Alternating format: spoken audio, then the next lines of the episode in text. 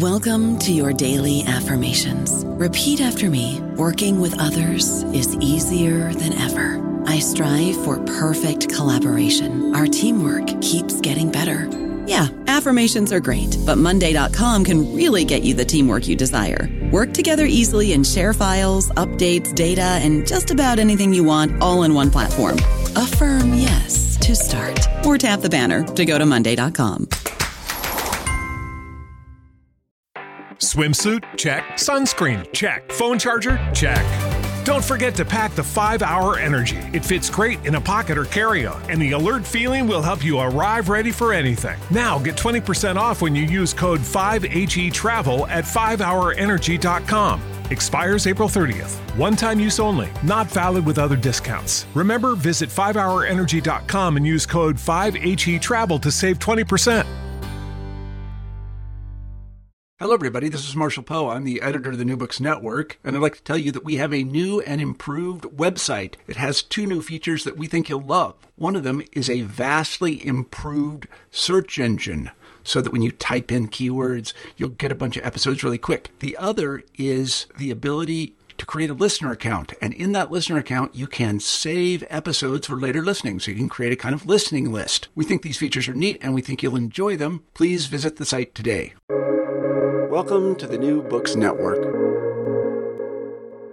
Welcome to New Books in Fantasy, a podcast channel on the New Books Network. This is your host, Gabrielle Mathieu. Today I'll be talking with Andrea Stewart, the author of The Bone Shard Daughter. Here's my review of The Bone Shard Daughter. In a world of floating islands, various narrators try to achieve or avoid their destiny or just understand the mysteries of their very existence. There is Lin, the emperor's daughter, set against her foster brother by the manipulative emperor himself, who fosters the rivalry between them by bestowing keys as a mark of his favor. The keys open various rooms which hold the secret to his power. The Emperor's most powerful tool is the bone shard magic that he uses to program constructs, which are assemblages of beasts that he builds, which then execute his commands. When the Emperor begins to show Lin's foster brother how to use the bone shards, Lin is determined to find out the secret as well and position herself to be the next emperor. Another character is Jovis, a talkative smuggler whose one aim in life is to find the woman he loves, who disappeared one day on a boat with blue sails. Jovis's quest keeps getting sidelined, though, as he becomes more and more involved with the resistance movement against the Emperor, led by the Shardless Few. The Emperor's constructs are animated with small pieces of bone harvested from children, which he engraves with magical commands. Once the bone shard is activated, however, life drains from the donor, and the shardless few have managed to evade the emperor and hope to break his rule over the islands. Other characters in the first novel include a woman who gathers mangoes all day and has only dim memories of being brought there by a boat with blue sails. Who is she, and why is she on this remote island? Does she know anything about Jovis's lost love? We also meet the governor's daughter, whose lover embroils her in a struggle of the shardless. Will the governor's daughter turn against her own father? As the story progresses, the characters come together in surprising ways, new alliances are forged, and secrets revealed. So let me tell you a little about Andrea. Uh, some of this is taken from her website. Andrea Stewart's parents always emphasized science and education, so she spent her childhood immersed in Star Trek and odd smelling library books. When her admittedly ambitious dreams of becoming a dragon slayer didn't pan out, she instead turned to writing books. She now lives in sunny California, and in addition to writing, can be found herding cats, looking at birds, and falling down research rabbit holes. She enjoys long distance swimming in her free time. So now I'm going to invite Andrea on the show, and she'll be doing a short reading first. Father told me I'm broken. He didn't speak this disappointment when I answered his question, but he said it with narrowed eyes, the way he sucked on his already hollow cheeks, the way the left side of his lips twitched a little bit down, the movement almost hidden by his beard. He taught me how to read a person's thoughts on their face, and he knew that I knew how to read these signs. So between us, it was as though he had spoken out loud. The question, who was your closest childhood friend? My answer, I don't know. I could run as quickly as the sparrow flies. I was as skilled with an abacus as the empire's best accountants, and I could name all the known islands in the time it took for tea to finish steeping. But I could not remember my past before the sickness. Sometimes I thought I never would, that the girl from before was lost to me. Father's chair creaked as he shifted, and he let out a long breath. In his fingers he held a brass key which he tapped on the table's surface. How can I trust you with my secrets? How can I trust you as my heir if you do not know who you are? I knew who I was. I was Lin. I was the emperor's daughter. I shouted the words in my head, but I didn't say them. Unlike my father, I kept my face neutral, my thoughts hidden. Sometimes he liked it when I stood up for myself, but this was not one of those times. It never was when it came to my past. I did my best not to stare at the key. Ask me another question, I said. The wind lashed at the shutters, bringing with it the salt seaweed smell of the ocean. The breeze licked at my neck and I suppressed a shiver. I kept his gaze, hoping he saw the steel in my soul and not the fear. I could taste the scent of rebellion on the winds as clearly as I could the fish fermentation fats. It was that obvious, that thick. I could set things right if only I had the means. If only he let me prove it. I've got Andrea with me today from the Pacific coast of the States, and we're going to be talking about her book. Hi, it's great to be here. Thank you so much for having me. You're welcome. And so let's start off about talking, discussing bone shard magic. It's always a pleasure to discover a novel magical concept. And your book introduces us to bone shard magic. In that, a shard of bone is removed from behind the right ear, usually not willingly, and it's inscribed with magical commands, which then power a construct. How did you come up with this idea? So it was basically um, an amalgamation of ideas. I knew that I wanted to write a book with uh, constructs, a fantasy book with constructs, um, because I kind of like the idea of bringing a little bit of that sci-fi idea, like robots, into mm-hmm. a fantasy world. And uh, that was combined with this kind of seed of an idea that I got when I was um, having lunch with some uh, other writers who were friends of mine and uh, one of my friends, uh, Marina Lostetter, she's also another author. Uh, she um, found uh, she almost choked on a shard of bone in her food. that got me that got me thinking. Well, what if bone shards were used for magic? And then I thought, well, you could inscribe the commands on them. So everything kind of just followed from there. So that's a writer for you. I was looking for an original idea, even during lunch when her friend's joking. It's like, aha. okay, well, we've been talking about the constructs, and you just explained they're animated through commands carved on pieces of bone and inserted into them. So the emperor, Lin's father, he believes in this way he'll always have control and always have loyal servants incapable of acting against him. Is his perception quite accurate about that? I think that in some ways his perception is accurate. Uh, one of the things that I explore throughout the book is the fallibility of language. So even if you do have uh, a construct that you've created and you've put these commands in it, there are ways to essentially uh, break those commands or to get around them depending on how detailed they are. Uh, in addition to that, some of his constructs are quite complex. And I think once you reach a certain level of complexity, you start to get into the realm of does this construct have free will?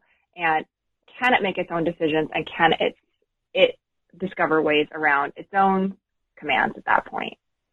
That was so interesting. You said the fallibility of language. I wonder, uh, do you speak several languages?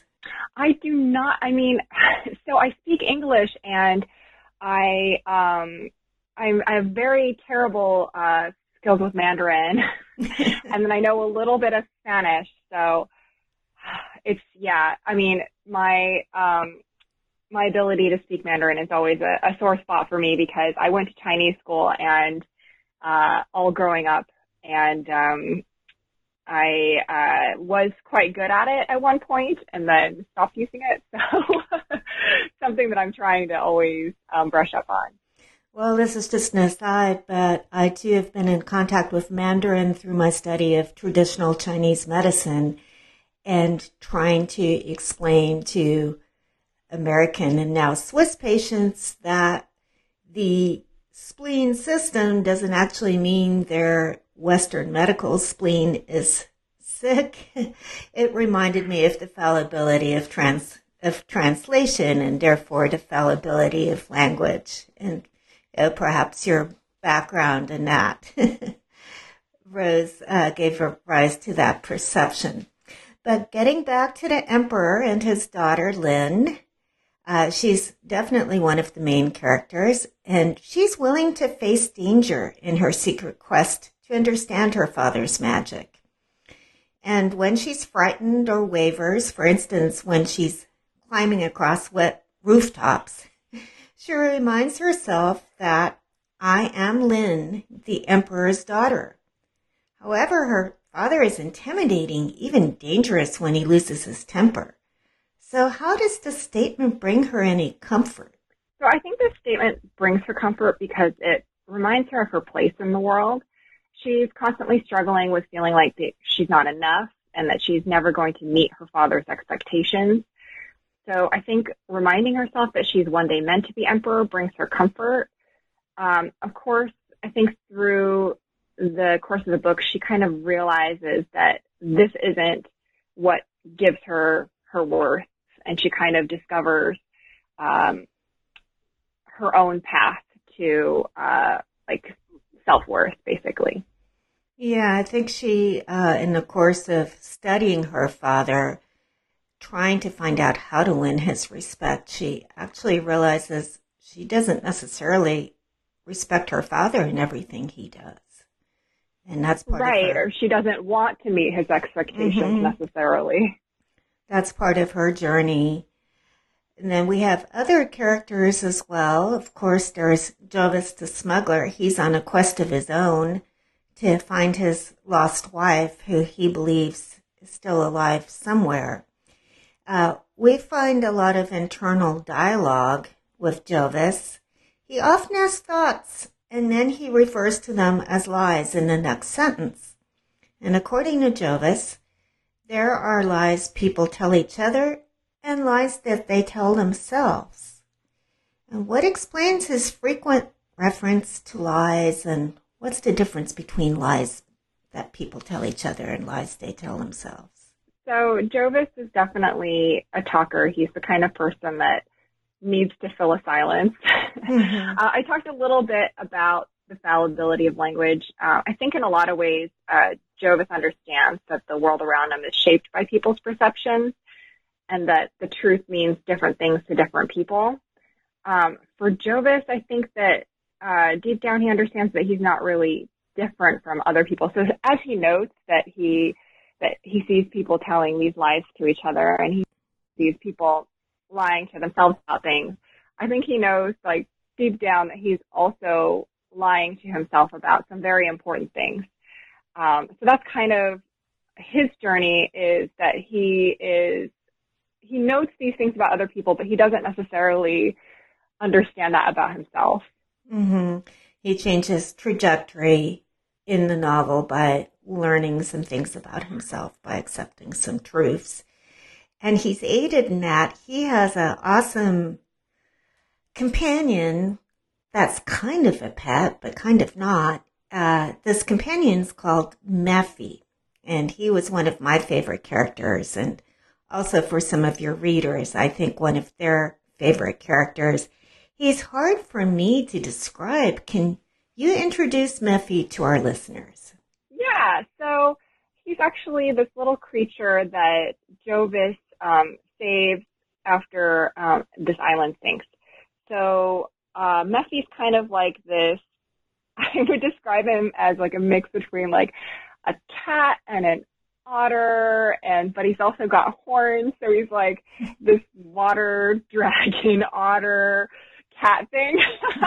I've I've drawn a picture of him and I've seen some fan art which I enjoy very much. Um, and I think I described him uh, I mean, his physical appearance in a way that people seem to understand because of the fan art I've seen. I'm like, oh yeah, mm-hmm. that's that's what he looks like.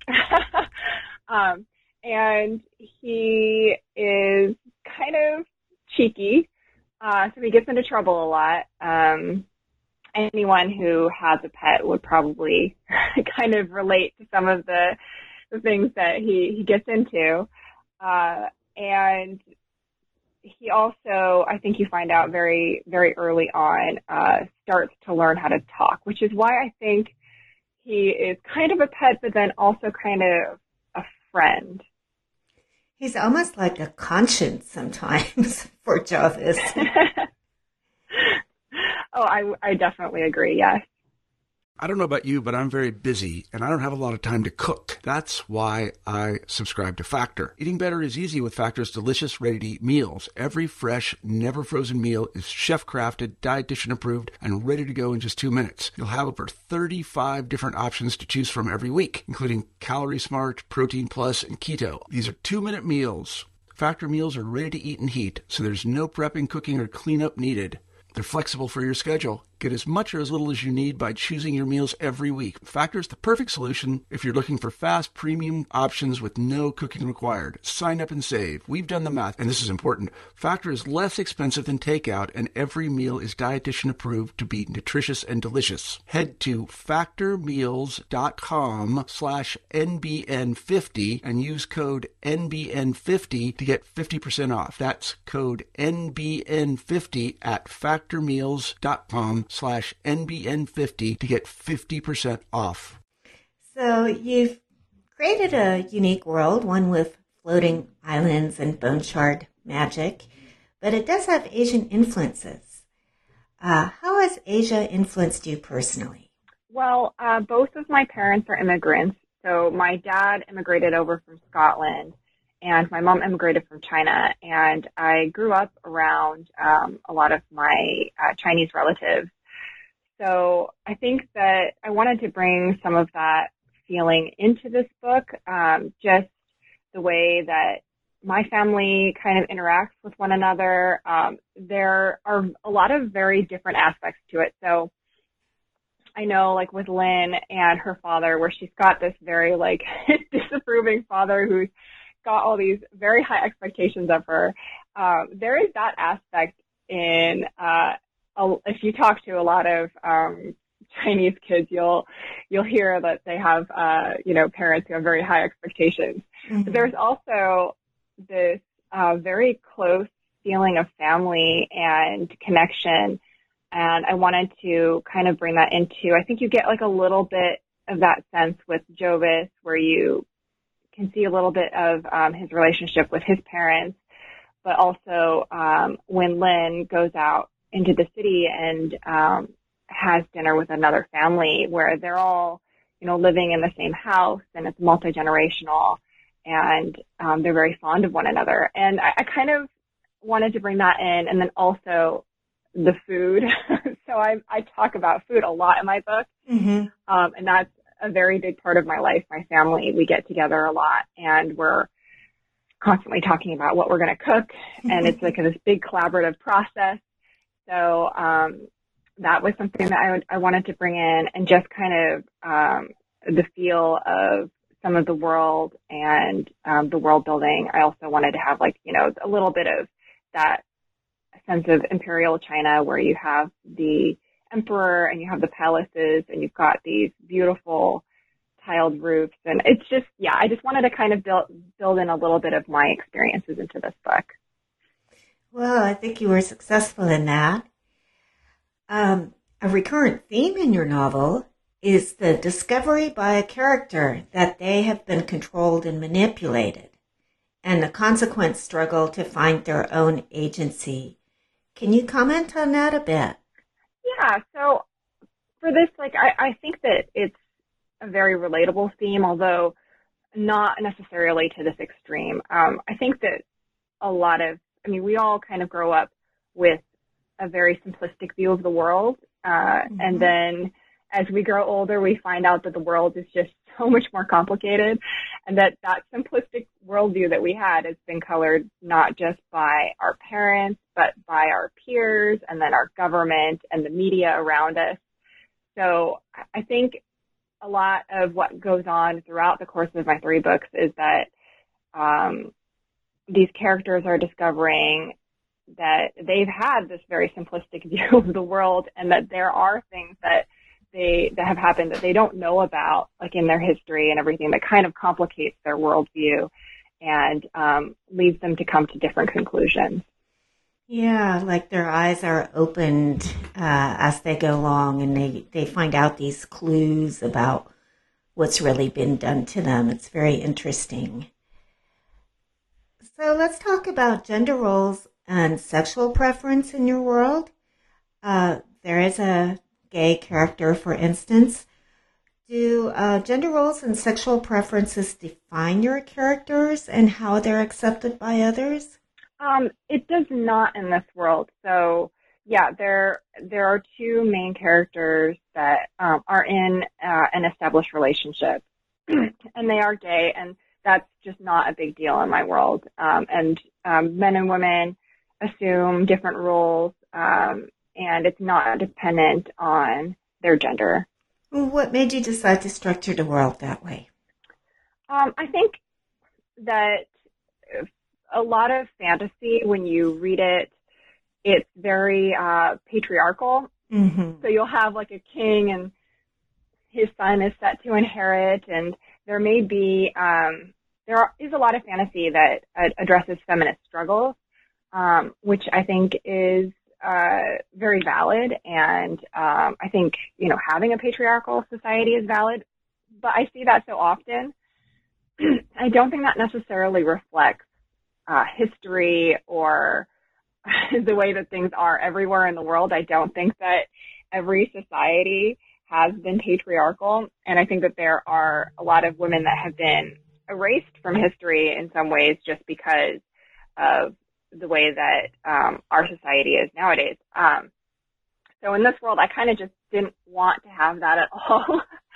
so, so you know, Lin is her father's heir. Um, it doesn't matter that she's a woman. Uh, I have these two women who are in an established relationship. It doesn't matter that they're gay. I didn't want to have that be an issue in this world. Um, I just feel like I've seen enough of the other way around. And like mm-hmm. I said, while that is a perfectly valid way to tell a story, I wanted to tell a different one.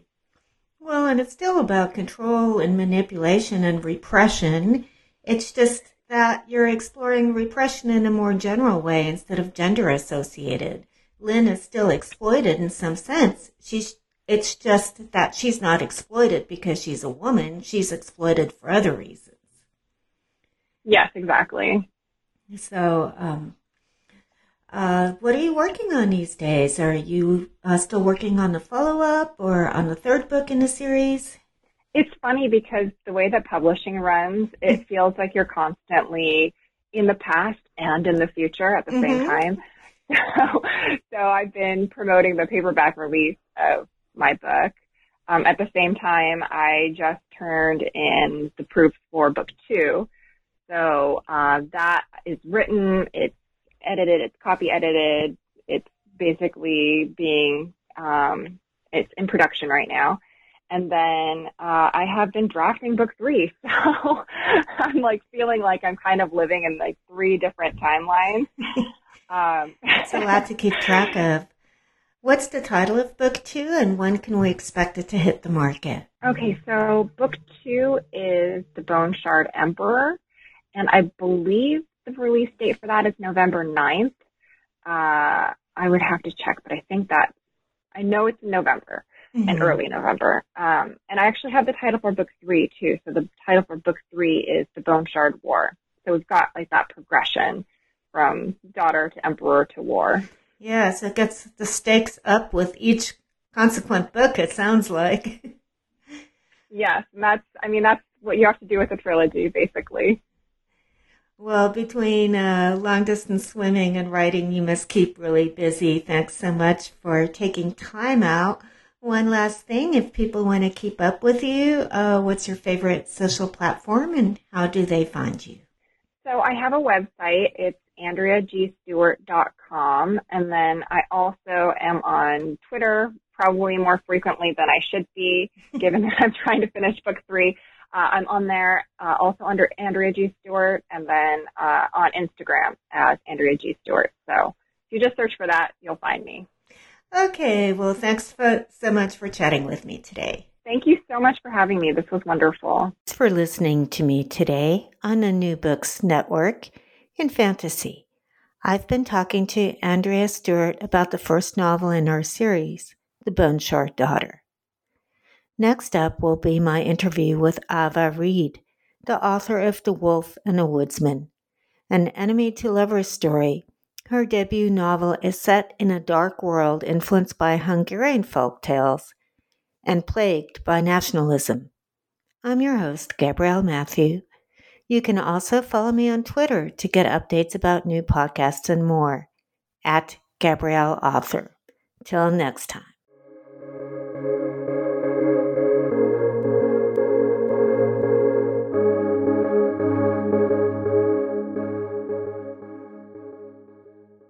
With the Lucky Land slots, you can get lucky just about anywhere. This is your captain speaking. Uh, we've got clear runway and the weather's fine, but we're just going to circle up here a while and uh, get lucky. No, no, nothing like that. It's just these cash prizes add up quick. So I suggest you sit back, keep your tray table upright, and start getting lucky. Play for free at LuckyLandSlots.com. Are you feeling lucky? No purchase necessary. Void where prohibited by law. 18 plus terms and conditions apply. See website for details.